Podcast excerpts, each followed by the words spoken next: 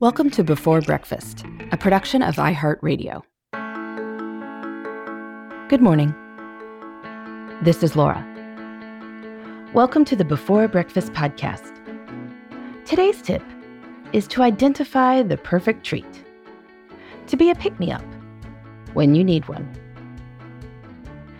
You may have heard about the lipstick effect, the tendency for women to spend more on beauty products when the economy is weaker.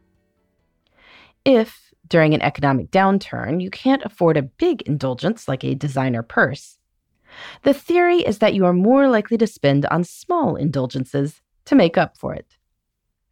Lipstick fits the definition of a small indulgence pretty well. The actual research on the lipstick effect is mixed, but there's a lot to be said for the idea.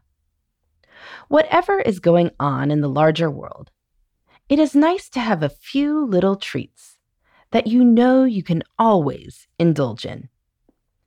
Sometimes a little indulgence can go a long way toward boosting your happiness and your sense that you get things just for yourself every now and then.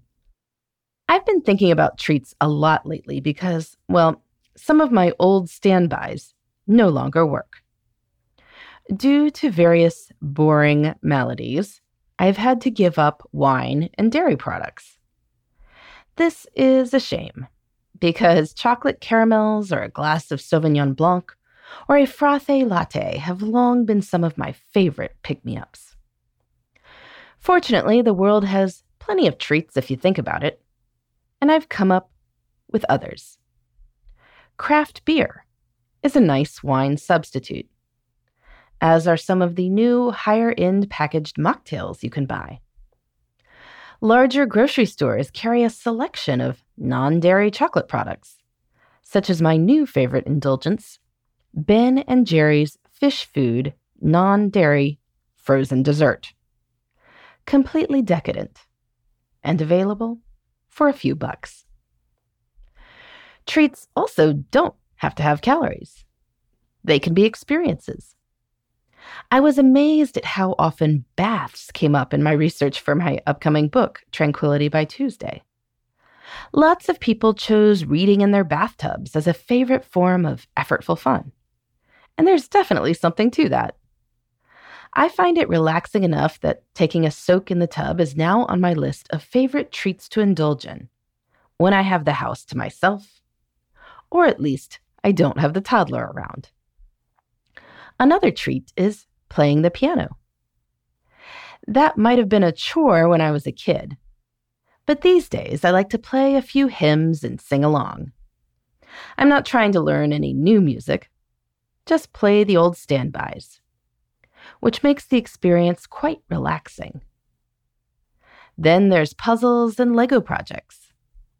Before Christmas, my preteen kids and I put together the Visit from Santa house, and I enjoyed it so much that I bought the Lego Elf Clubhouse set, too. Allegedly, it was for the kids. But hey, it could also be my treat.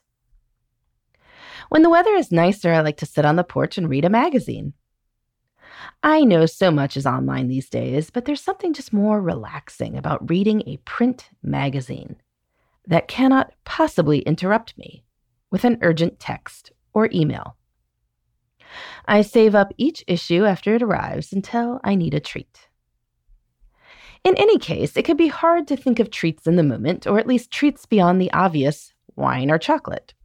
And even if we do indulge in the obvious, we want to notice that this is what we are doing and savor the treat rather than just shoveling it in. So if you need some pick me ups, and really, who doesn't?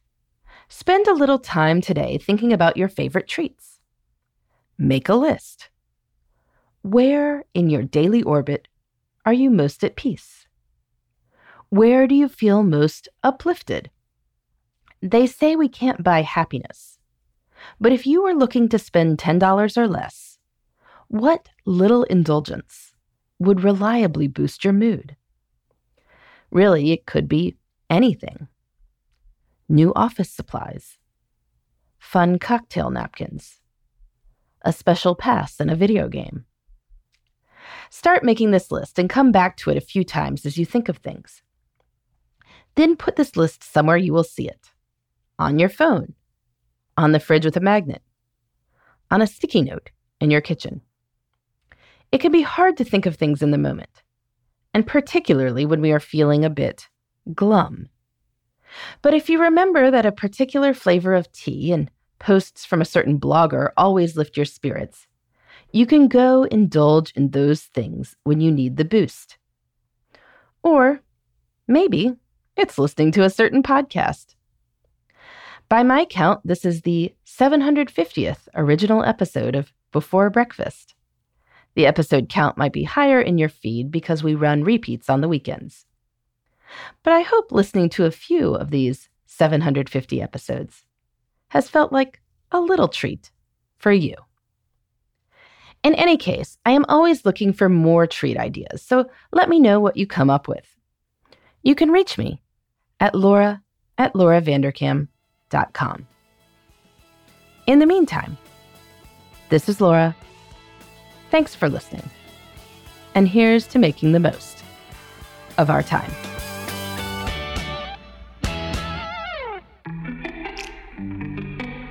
Hey, everybody. I'd love to hear from you. You can send me your tips, your questions, or anything else. Just connect with me on Twitter, Facebook, and Instagram at Before Breakfast Pod. That's B E, the number four, then breakfast, P O D. You can also shoot me an email at beforebreakfastpodcast at iheartmedia.com. That before breakfast is spelled out with all the letters. Thanks so much. I look forward to staying in touch.